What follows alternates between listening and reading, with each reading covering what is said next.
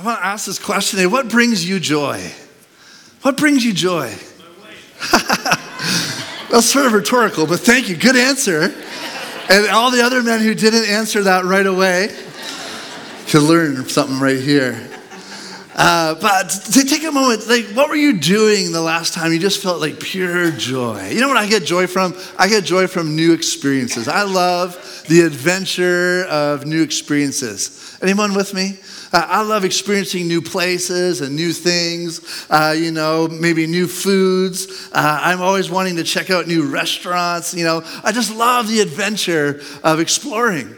And, uh, and so some of you know that, uh, you know, exploring new places is something I love to do. You know, when I think about it, sometimes it bothers me how much of the world I might never see.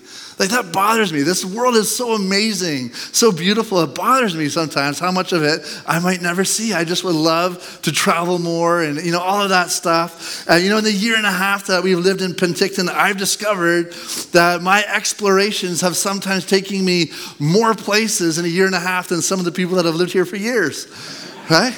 I mean, whether it's up Giant's Head or Campbell Mountain or down the creek, down the, the channel, on the wherever it is, I want to know what's going on around me. Caramayas, you know, everywhere. I just want to see what, what's happening. I want to experience it all. Who's with me? You're that kind of person. I want to experience it all, right? Right? Some of you, you're like, like homebodies. You're like, I'm good.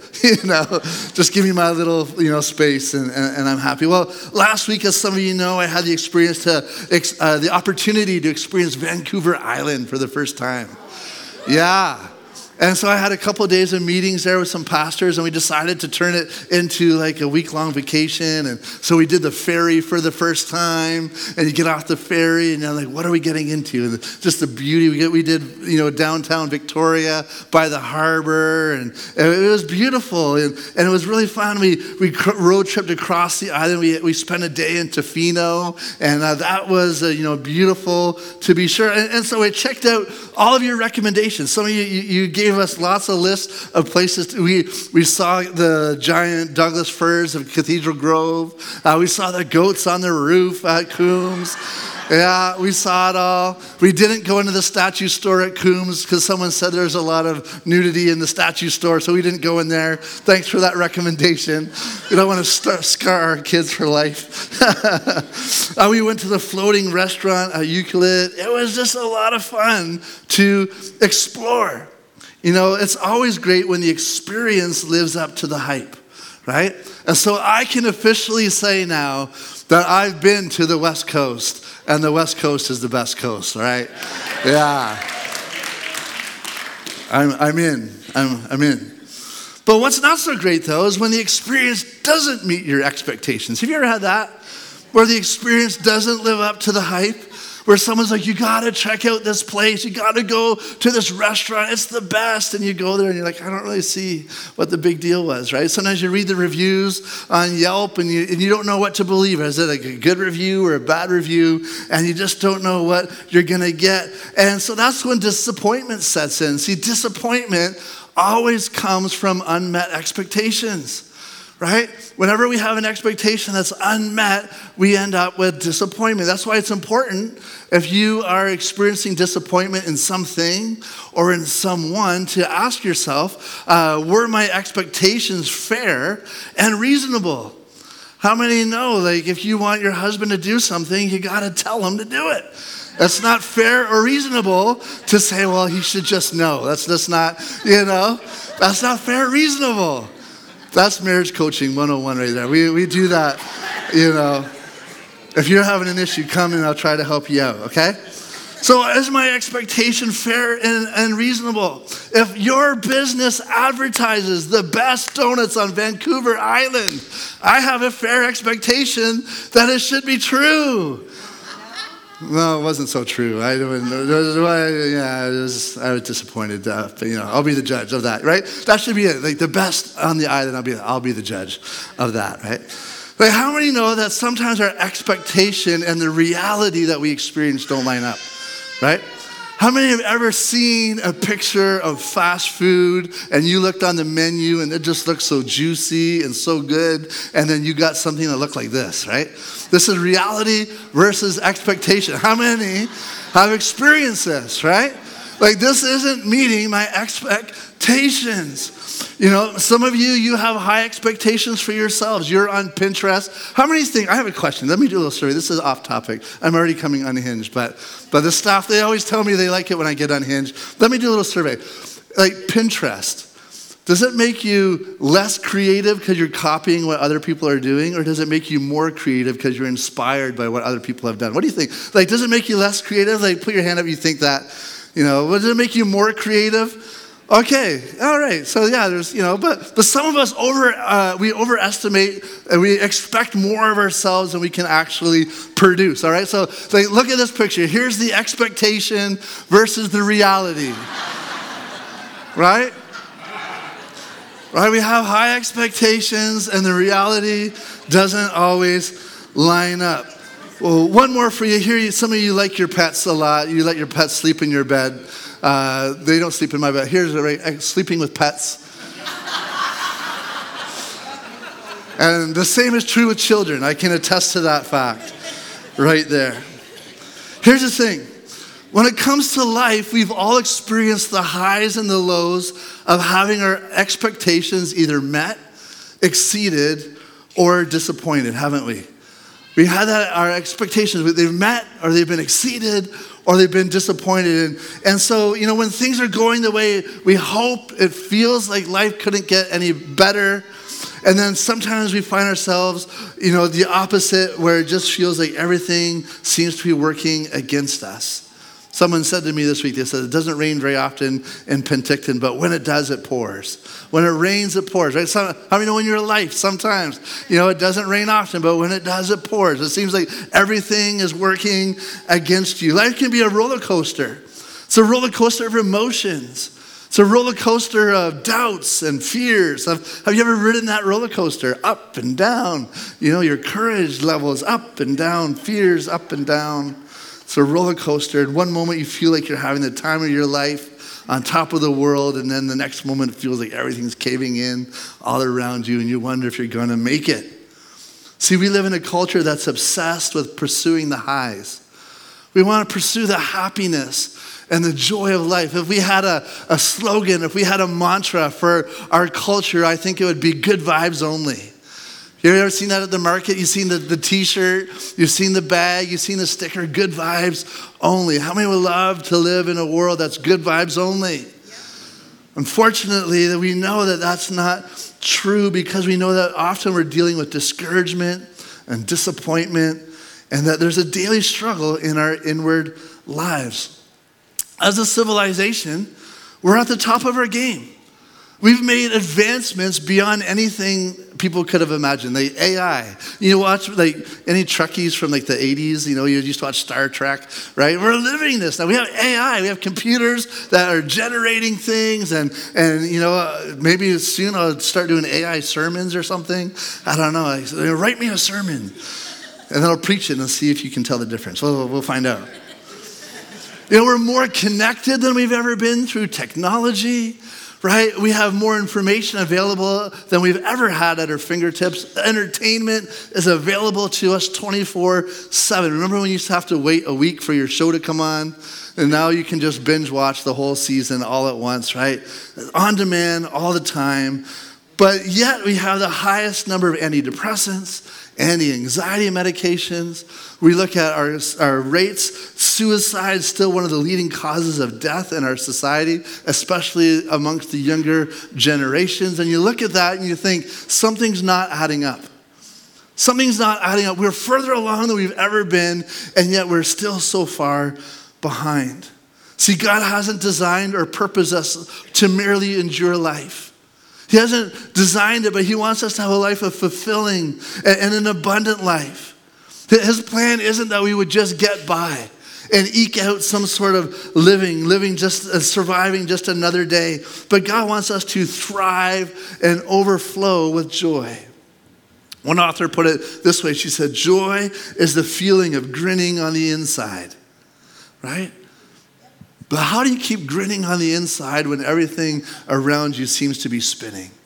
Right? How do we have that kind of joy when it seems like the prevailing cultural narrative is one of hopelessness and despair? We say good vibes only, and we have this 24 7 news cycle that's just despair and doom and gloom. How do we live in this culture? How can we maintain our joy? Well, for the next five weeks, uh, we're going to be looking at uh, one of the Bible's foremost and leading experts on the subject of joy, and we're going to see what they have to say. In this series, we're calling Joyful When Life is a Struggle. And so this morning, I want to invite you to turn your Bibles with me to the book of Philippians. Now, I said the book, I meant to say letter. I meant to say letter because we call it a book, but how many know that this book in the Bible is actually not really a book, it's a letter? It's a letter written by the Apostle Paul to the church in Philippi. Let's read chapter 1, verse 1 and 2. It says, This letter is from Paul and Timothy, slaves of Christ Jesus. I'm writing to all of God's holy people in Philippi who belong to Christ Jesus, including the church leaders and deacons. So I'm glad he included the leaders in the church. That's awesome. May God, our Father and Lord Jesus Christ, give you grace and peace. So, for context, we have this letter written by Paul to the church in Philippi. It's written about 61 AD, so just about 30 years after uh, the death, and resurrection, and ascension of Jesus Christ. And so, Paul is writing to Christians who had become part of the church he'd planted in Philippi just 10 years earlier. Just 10 years earlier, he'd been there. We see this story in Acts chapter 16.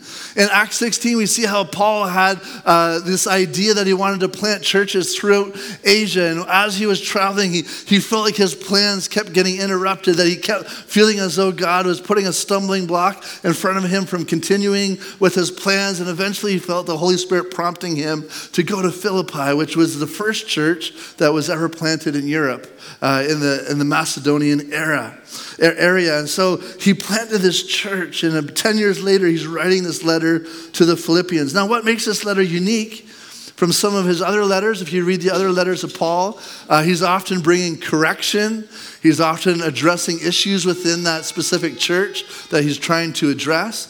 Uh, in Colossians, theologians believe that he never actually got to uh, Colossae, and so that he actually didn't even have a relationship with the people there. But here in this book, he seems to have a lot of warmth and affinity for these people. It's a deeply personal book filled with affection and appreciation. And so uh, he is very personal, but he also lays out some of his clearest theology, especially his understanding of Christ.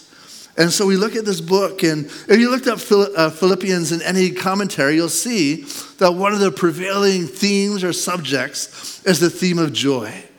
The theme of joy.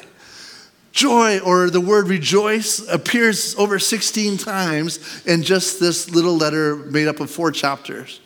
And so, as we look at this book, we see this, this theme of joy. In fact, the key verse for this book is Philippians 4 4. And uh, why don't we read it together? It says, Always be full of joy in the Lord.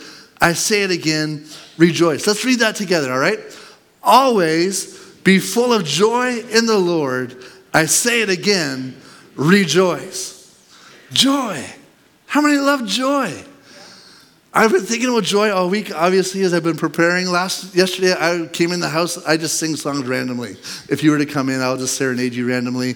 I came into the house. I started singing some Christmas song, and I said, I don't even know where that came from. You know, it just came out of my mouth. And I said, it must have been joy, right? I associate joy with Christmas or something. I don't know, right?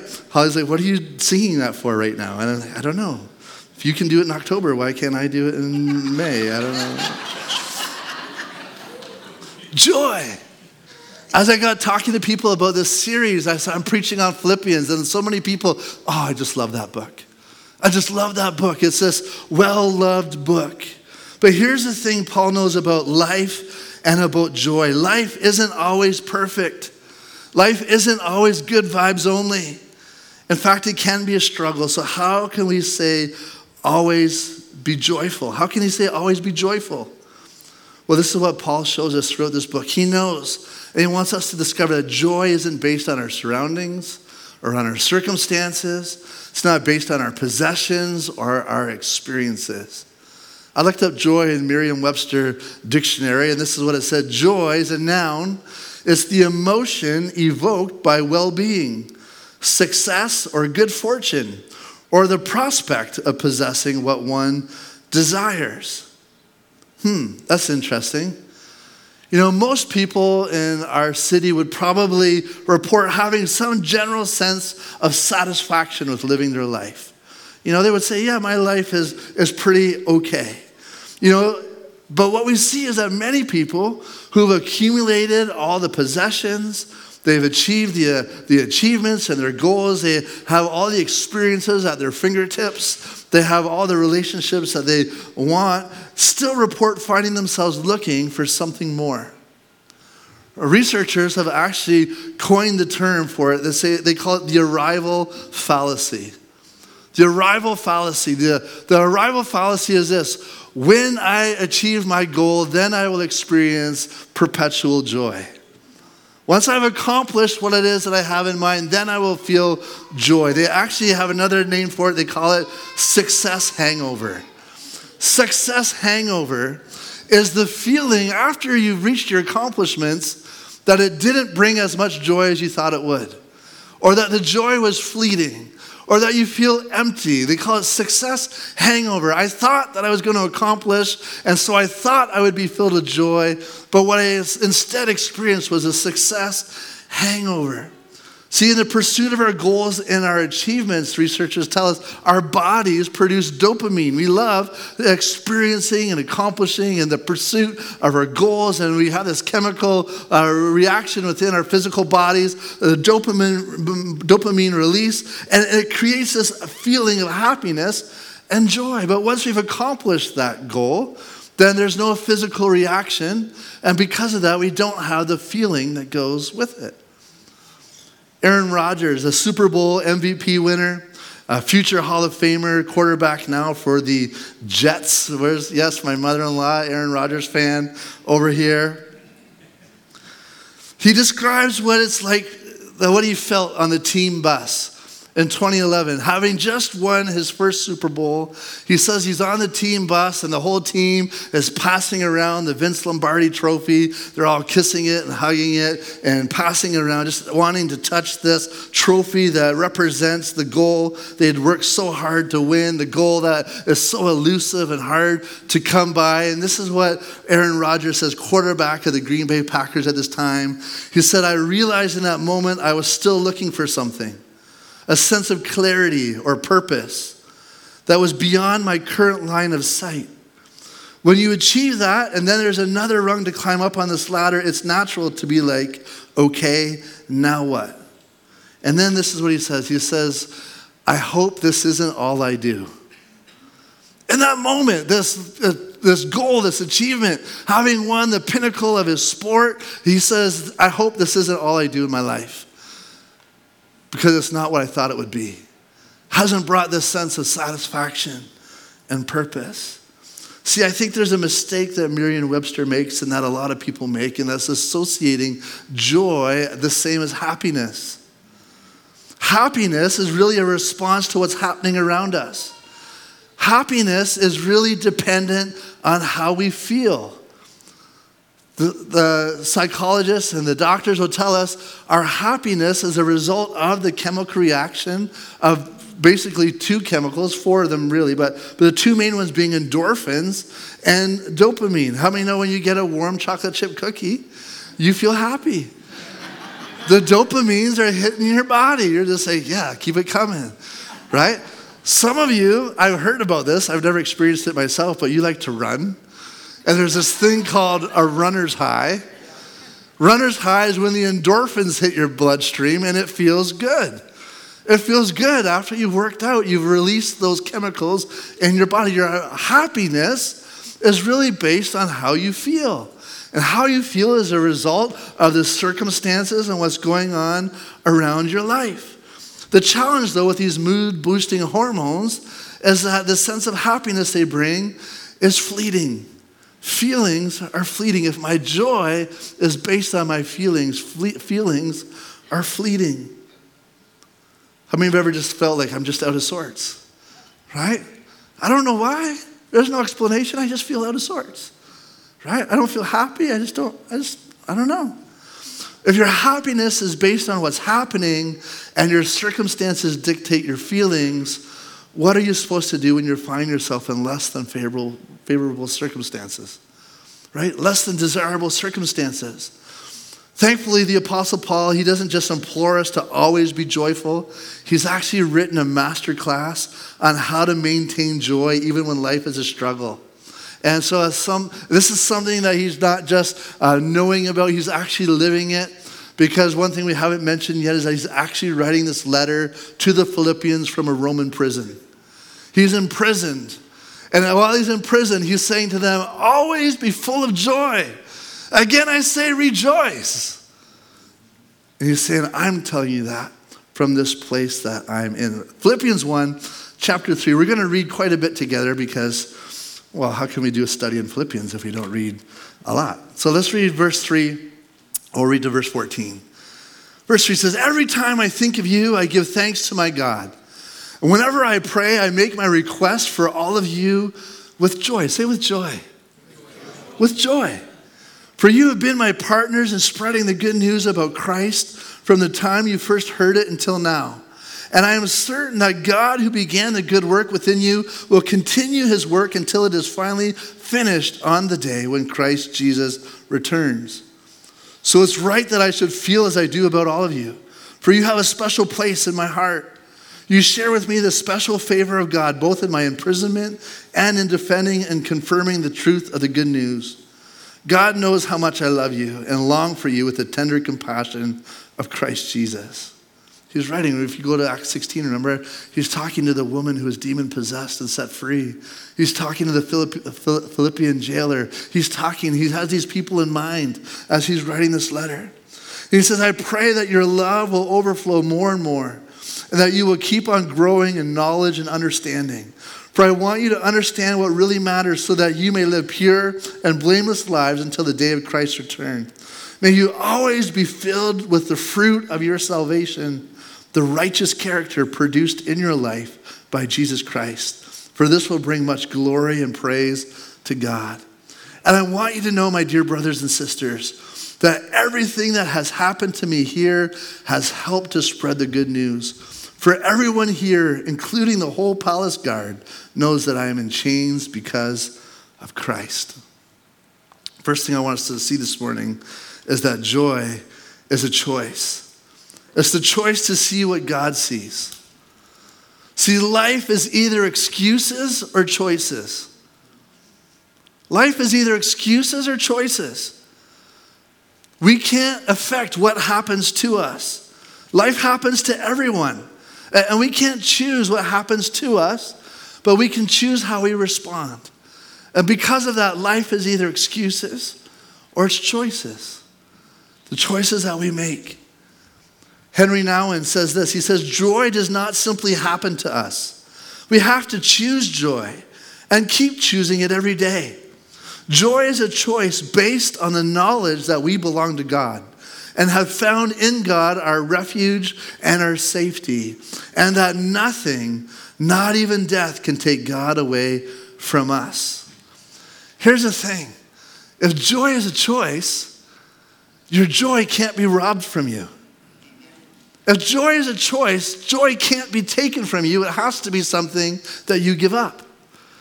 Let me tell you this way that the devil can't rob your joy. You can't. Your, your neighbor, he can't steal your joy. Your hard to work for boss can't steal your joy. Your ungrateful kids can't steal your joy. Your broken down car can't steal your joy.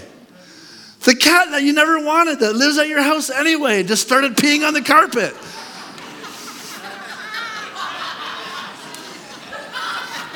Can steal my happiness but it can't steal my joy. Happiness comes from our feelings based on what's happening around us and to us, but joy comes from having a different perspective. See, here we have Paul in this unpleasant place. He's in this unfavorable position, and yet he finds himself with this powerful perspective the perspective of joy. You know, as a kid, I remember this little saying, and it seemed really cheesy at the time, but, but as I was thinking about it this week, I'm like, there's so much truth to this little saying. It just was joy. And it simply meant Jesus first, others second, yourself last. It's the pattern, it's the recipe for joy. Jesus first, others second, yourself last. The perspective of joy. Let me talk about Jesus first. See, Paul, finding himself in prison, instead of bemoaning how much his position sucks, instead of bemoaning how miserable he is and how unfair this is that this is happening to him, he's actually celebrating how this experience can be used to spread the good news and the gospel of Jesus. He's writing them and he says, Hey guys, guess what? This sucks. But the benefit of it is there's some people in this jail that know about Jesus now who wouldn't have known otherwise if I wasn't here. Isn't that incredible? I don't know if I'd have be so quick to have that perspective. I'm just being honest. He says, I want you to know that everything that has happened to me here has helped to spread the good news. I don't want to be here. I didn't choose to be here, but I can choose what I'm going to do while I'm here, and that's represent Jesus Christ the best that I can. I, maybe you didn't choose your job. You could walk away if you wanted to, but, but maybe you didn't choose your boss. Maybe you didn't choose your family members. Maybe you didn't choose the cat. I don't know, right? But you can choose to have joy in the midst of it. And he says, I'm choosing to represent Christ to the best of my abilities to people who would otherwise I'd never have the chance to meet. You know, we could be tempted to think that our joy is dependent on our circumstances. If my circumstances were different, then I'd have joy. But given the right environment, I'd have joy. Given the right people around me, then I'd have joy. The Bible says that there's a joy actually that the Holy Spirit wants to produce in us. It's the fruit of the Spirit. And the fruit is joy. And it's a different kind of joy. It's not a joy based on what's going on around us, it's a joy in spite of. It's an in spite of joy.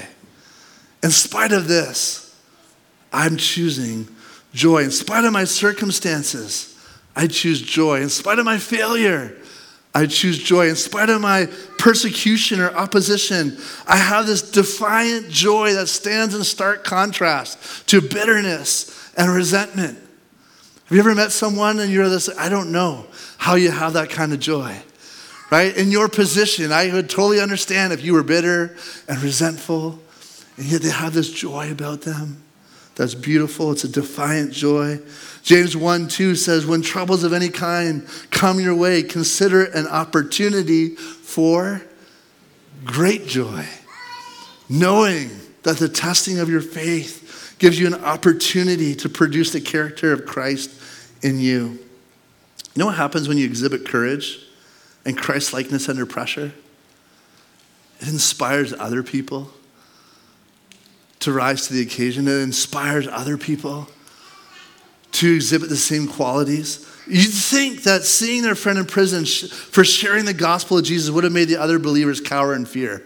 You would have think that maybe they would have kind of disappeared into the shadows, but instead it has the opposite effect. Verse 14 says, Because of my imprisonment, most of the believers here have gained confidence and they boldly speak God's message without fear. They're saying, Well, the guy in prison can have joy, if the guy in prison can reflect Christ where he is, I guess we could do it where we are too. This is Pentecost Sunday.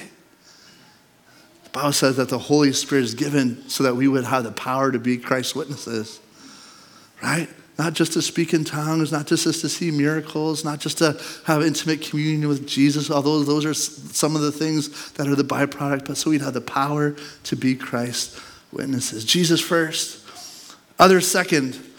One of the, as I was looking here, one of the first things that stood out to me about this letter is that Paul goes 12 verses before he mentions anything about his own predicament. You know, if, if, you were writing this letter, you might, you know, right off the top say, hey, just wanted to let you know how I'm doing. You know, let me tell you about me and the position that I'm in. Paul doesn't start there. He doesn't get there for, until 12 verses in. In the first 12 verses, he's talking about this. He says, I want, I'm thinking about you my friends, my brothers and sisters in Christ, many of you who I've personally led to Jesus and others I haven't met yet. But instead of asking them to pray for him, pray for me. I'm in this horrible position. He's saying, I'm praying for you. I'm praying for you. I, am praying for you. They'd been part of his journey. They'd sent him care packages. And, you know, scripture says that they had sent him people to encourage him in his imprisonment. But he says, I'm praying for you. He says, Every time I think of you, I give thanks to my God. And whenever I pray, I make my request for all of you with, for you have been my partners in spreading the good news about Christ from the time you first heard until now. There's so much in this book. I'm just going to put this in there for free. From the time you first heard the moment you found out about Jesus, you begin to become a witness to Jesus' power in your life. Let that encourage you today if you're a new believer. It's amazing. I love new believers. They're so energetic and excited about what God is doing. I don't know if Paul meant to do it on purpose, but I think he gives us here a perfect outline on how to stay joyful even when life is a struggle. He says here, every time I think of you, say, I think. We got to remember what God has done. If you find yourself losing joy, it's probably because you haven't been thinking about what God has done in your life. All through Scripture, we see the Old Testament, especially, God had given the people a pattern. Every time you met with God, you were supposed to take rocks and build a marker, build an altar, build a marker. And that's what they did all through. Israel did all through. And, the, and Jesus said, your, your children are going to come and they're going to go, What does that pile of rocks symbolize? And in that moment, you'll be able to say, That's where God met with me. That's where God spoke to me. There, as they journeyed across the wilderness, all behind them was a line of markers, time after time. This is what God's done. This is what God's done. As I look to the future and I don't know what the future holds, I can look in the rear and go, This is what God's done. He's been faithful. So if He's been faithful all this time, I can trust God for whatever lies ahead. Amen? It's the pattern God set for us. How do you gain strength for tomorrow? Remember the faithfulness of God yesterday. Paul's in prison. He says, I think about you and I remember what God has done in your life. I remember what God has done for your life. And as he's remembering, something else says, he says, I give thanks. I give thanks for you and for God, what he's done through you. How Having that gratitude is a seed of joy. I want to encourage you today, instead of thinking about what isn't, think about what is. Paul could have been sitting there going, I'm not free to do what I want to do. He would have been right. But he's also saying, But I'm here and I'm free to tell these people around me the good news of Jesus. Don't think about what isn't, think about what is. We spent our whole life. My neighbor just got astroturf this week.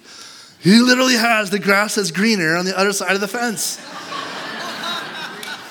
I'm spilling all the beans. I have a yard that's torn up and peed on by the dog and brown. Another animal that I didn't invite into our home. You're going to discover uh, Pastor Jared's not even like the head of his household. I don't know. I do it because I love them. I allow it. I'll allow it. I've been, I've been watering and seeding and planting and all that. You know what I'm saying? Don't think about what isn't. Think about what is. Think about what is. We have a beautiful dog who brings joy to our family.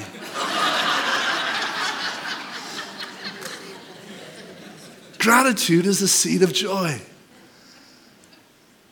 If we're always thinking about what isn't, we're going to find ourselves lacking in joy. He says, I think about what God's done, I give thanks. And the result of this is that I pray with joy. The result is that I pray with joy. I think about what God's done, I give thanks for what He's done, and the result is that I pray with joy, even in the midst of these difficult circumstances. I want to encourage you to love what God is doing. Love what God's doing. As I love what God's doing amongst you, Philippians, it brings me joy, even though I'm not there to enjoy it. I want to encourage you, maybe if you can't celebrate what God's doing in your life right now, maybe you're going through a hard situation. I want to encourage you that the path to joy is to celebrate what God's doing in other people's lives. Maybe you find yourself, you haven't had the answer to prayer. Maybe you're listening to Carrie's testimony. You're like, oh, I wish that was my testimony. Be rejoicing for Carrie. Rejoicing that God's done that in her life and say, God, if you can do it for her, I pray you'll do it for me. I have some friends and they couldn't have children. And every time someone got pregnant around them, we were all kind of like, oh, I don't want to say anything because I know it's a hard struggle and that it really is hard when that's the desire of your life. I know some of you have experienced that. But what my friend says is that we don't want you to feel bad for us. We want to celebrate what's happening in your life, even though we're not seeing it happening in ours. How many know that's the key to joy? It's the key to joy is celebrate what God is doing. Whenever I hear about another church, we have a great church, by the way. This is fantastic. You know, it's, it's amazing to be in this position. I was talking to someone this week that doesn't go to church, and they're like, I can't believe your church. And God's doing some great stuff there. God's doing some great things in churches all around our region. But when I hear of another church that's winning and, you know, having success, I don't want to look at them and go, well, well, that sucks for them because, you know, you know, like, you know, I wish it was happening to us, you know, whatever. You know, you know, you know, like the comparison trap. So I want to celebrate what God's doing in your life. I want to celebrate. There's not, there's not enough churches in this town to hold all the people that live here if they all went to church, right? So I pray the success and the blessing of all the churches. I want to love what God is doing and celebrate what He's doing in other people's lives. And lastly, Paul comes to himself. I, have thought about God. I want to represent him where I am. I've been thinking about you and praying for you. And this, he comes to himself. Philippians 20, verse 20, uh, 1, verse 20. And he comes to himself. This is a really reflection, an intimate look at how he's feeling. I fully expect and I hope that I will never be ashamed, but that I will continue to be bold for Christ as I have been in the past and I trust that my life will bring honor to Christ wherever, whether I live or die. For to me, living means living for Christ, and dying is even better. But if I live, I can do more faithful work for Christ. So I really don't know which is better. I'm torn between these two desires. I long to go and be with Christ, which would be far better for me, but for your sakes, it's better that I continue to live. Imagine in this position, Paul is saying, live or die. I win both ways. Live or die, I either get to serve Christ Jesus here on this earth or I get to be in his presence day to day for eternity. A win win situation for me. You know, we live with the, we have this temptation to think that this is what life is, right? We think about people and we say, well, they're gone too soon. But how many know if you're a believer, too soon is kind of relative, right? this is just a short stay. We think that this is what life, this is what brings us joy. And we do love this life. But Paul says that this is just a foretaste. This is like, we have this expectation that this is life, but Jesus is saying there's a reality. There's a reality that there's an eternity that we're a part of. And that this is just a moment in time. We think that this minute is what really matters, but this minute is minute to eternity. eternity so Paul says there's a joy that surpasses our circumstances. There's a peace that passes our understanding. He says this joy that the Spirit gives us right here and right now is just a foretaste. It's just a, a, a, a teaser. It's like the appetizer of what eternity is going to be. When we have joy in the midst of chaos and joy in the midst of hardship, Jesus saying, This is just a foretaste of the joy that you're going to have when I make all things new. When I actually do bring you to this place of, of peace and wonder and glory of God. When we have peace and we have joy in the midst of hardship, it's like God is saying to us, Relax. There's more to life than this. Relax. There's more to life than this. You might find yourself in a difficult situation, but there's more to life than this minute that you're in. This morning, I don't know why life is sometimes difficult. I don't know why things go the way they do. I don't know why people are the way people are sometimes. But I know that there's a God who's good. I know there's a God who loves you. There's a God who, as Paul says, will finish what he started in you. And because of that, you can choose joy today.